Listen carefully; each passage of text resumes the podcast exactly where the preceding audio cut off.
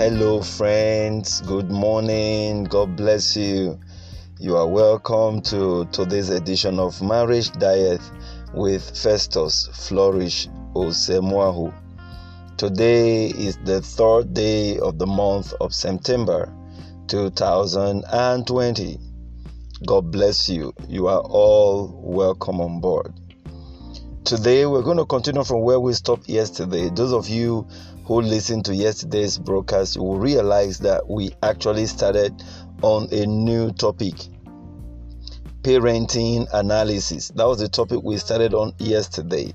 If you have not listened to that audio broadcast, I would recommend that you do so that you can be up to date with what we're going to be sharing today. Parenting analysis.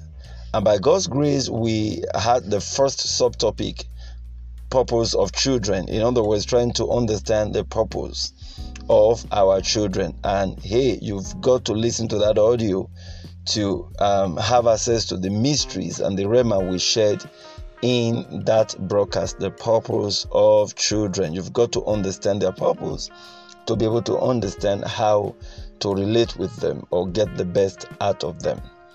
Today, we're going to be switching gear and try to look at it in well in an extended dimension today we're going to be looking at the place of children. The place of children. What do we mean by place of children? The place of children in our lives in our marriages in our homes. Where do they fit in? Our children. Where do they fit into the equation when God gave marriage to Adam, the children were not there. They were there in the form of seed, they were not there physically. What provision did God make for our children? Where do we place them? At least by the time the children came on board, these two wonderful persons, male and female, that had become the man and the woman, had lived their lives They've had a quality time together. They've had a relationship. In fact, it was the impact of the relationship that brought about the children. So, should we place them in the same place? Should we put them in the same place? No. Simply put, no. And this is where a lot of us are making mistake. Please, friends, those of you listening to this audio or having access to this audio for the first time, you've got to understand the truth here. I'm a man of the truth. I stand by the truth. I preach the truth, nothing but the truth, and that's just the way it is. Because we do not understand the place of our children, we have actually abused their place. We have actually turned things around against the order of creation or against the order of what was supposed to be right. Now, take this children, your children, are not part of your marriage. Hey, that sounds very strange, but that's just the truth. Your children are not part of your marriage equation, they are only part of your family. Your children make up your family. You have a family because you have children and you have a spouse, you have a partner take it again. I'm going to explain for those of you that are confused. I'm going to explain, but I just want you to take this from me. Your children are not part of your marriage, they are not. The marriage institution is an institution between the man and his wife. The man and his wife. Let's get to that place again. Genesis chapter 2, verse 24. Do you remember what the Bible said there? Therefore shall a man leave his father and his mother and shall be joined unto his wife, and the two shall become one. Two, not three, not four. Leave his father and join unto his wife, not to children. Two, the institution of marriage it's about the collection of two persons only only the husband and the wife the man and the woman the children are only the product of the marriage. We've got to understand it. You know, over the years, some of us we just didn't understand this, and that's why when we have issues, we have quarreling, we have crisis, it's easier for us to turn and switch to gears to our children. You hear someone say, I've not married my children. Oh, I've married whatever it is. You will see some spouses or some of our husbands and wife, they have issues instead of them settling in, they will start turning their attention to their children. A man is quarreling with the wife, he's going to turn his attention to his children. He's going to hold on to the children. It's going to be about the children. He would lavish you know, um, uh, wealth or money or affluence on the children at the expense of the wife. Why? Because he is angry with the wife. He's going to call the children aside and is going to bombard them with all manner of information. Your mother is a bad woman. Your father is a bad man. Do you know I'm the only one paying the school fees? Do you know? Uh, do you know I'm the one, the only one responsible for the upkeep of this home? There are going to be a whole lot of issues because somebody is trying to prove a point that he loves the children he uh, uh, much more than the other partner and he wouldn't care he wouldn't mind. He wouldn't care what happens. He, he's no longer concerned about connecting with the spouse. And the truth of the matter is we have been so comfortable with this over the years because we do not believe or we do not have we have not been able to understand that the children are not part of the marriage. They are not originally part of the marriage. They are only part of the family. They make up the family unit. Your marriage is sacred. Your marriage is is unique. Your marriage has you and your spouse not your children. Not your children. Get it? I repeat again. Not your children so if you're talking about your marriage, you're talking about you and your wife or your husband. And if you're talking about your family, then of course we can bring the children on board. So that makes it different. It's a different ball game altogether. So if you have issues with your spouse, you set it out and deal with it and handle it. Sort it out. Reconcile because you don't have another person with you in marriage. In fact, God does not recognize your children as part of your marriage. To do that is to have a third party. Your children can't be third party in your marriage. Their place is in your family. You have a wonderful family. God has blessed you with a wonderful family. Your children's place is in that family, is in that family equation. It's as good as that. That is what settles it. So you've got to understand this and live with your spouse, live with your wife and your husband peaceably. Reconcile, make peace if there are issues and there are arguments, make peace, sort it out.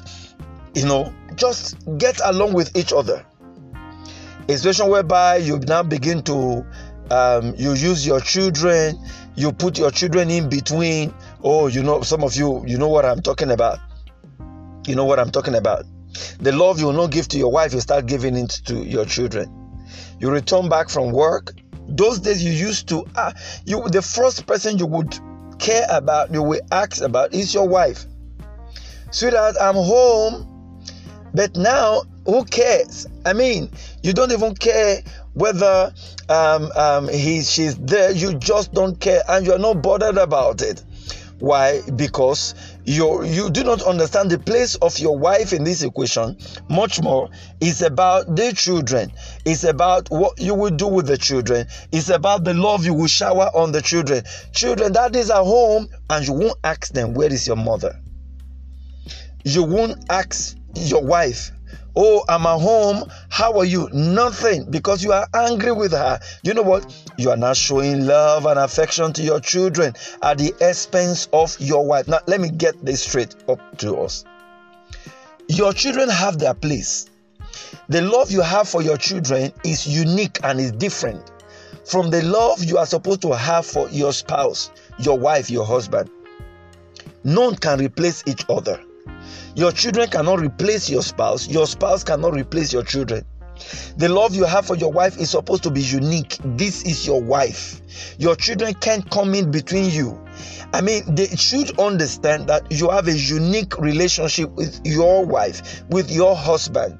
The love you have for her is unique. Now, when it comes to your children, the love you have for them should also be unique. Your wife, your husband can take their place.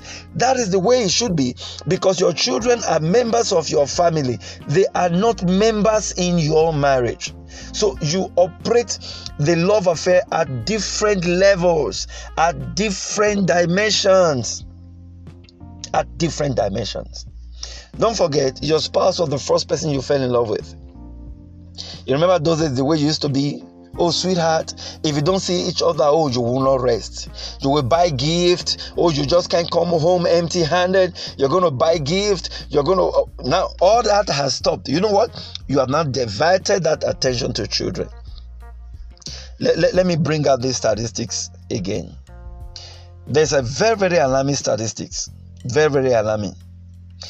85 90% of most marriages that have issues today started when the wife became pregnant and of course when the first child came. Some of you you can resonate with this. You, you know what i'm talking about. For somehow for whatever it is when the woman became pregnant that was when there was a strain in the relationship. Somehow the man couldn't control his appetite for sex. The woman for the first uh, trimester she couldn't engage in sex and of course the man was denied sex and that was when the man felt justified going out. Before you know what was going on he started going out with other ladies started having sexual intercourse with other ladies and immediately he started doing that started losing interest. Now some of you you will understand. Before you took in your husband could barely cope without having sex with you in two days in three days. Remember those days? He will beg he will kneel down he will tell you, please now, ah, my body is on fire. Please now, before you took in, before your wife took in. But immediately she took in, you would have also noticed that the reverse became the case. In most cases, that was where the problem would start, or that was where the problem started from. Because the child has come in the woman is pregnant okay and of course you get you're getting so excited with the fact that you soon be a father a mother and at the same time you have gone into all manner of things. You have negated your primary responsibility over this woman that used to be your sweet sweet sweet your sugar sugar sugar. Oh your husband that used to be oh the only man in my life. You have negated that responsibility towards them. When you had quarrel before them because you were always concerned especially for you men out there you were always concerned that if this quarrel drag on for too long, sex will be denied. So there was always a way of always getting around it. You try to reconcile because you want sex as soon as possible. Now you have options, and some in some cases, most of these options came in when the wife became pregnant, when she couldn't really give in sexually. And now, of course, eventually the child was born, the child came on board, and everybody started hailing, Oh, this child looks very much like the father, like the mother. So now the man will go out, he will come in, he will buy a gift, he will take care of the child at the expense of the woman. Of course, the woman had to go through all that post delivery stress, nursing the baby, breastfeeding the baby. The man, I, I, I mean, I, you know, when my wife put to birth, I, I think I've shared this story because of the stress she went through during pregnancy. I practically, I, I was like, if I couldn't help her when she was pregnant, now that she has delivered of, of, of a child, I should not be able to help. My child, my first daughter, she was the one that actually really dealt with me. Let me use that word. She won't sleep. Initially, we didn't know. By 5, 6 o'clock, this baby will sleep. By 7 p.m., when we want to, or 5, 6 or thereabout, we want to beat the child, we beat the child, we expect that the child, after feeding, will sleep. She will open up her eyes. No sleeping, no. And then, of course, my wife needs to rest, she needs to sleep. So, what would I do? In most cases, I would start rocking my baby. I will rock my baby from 9 p.m., sometimes till 12. She will not sleep. And of course, I had to allow my wife to sleep. But see where some of our husbands missed it.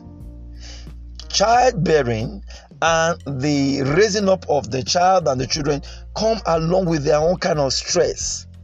It's always a difficult moment in the life of every couple. It's always a major test.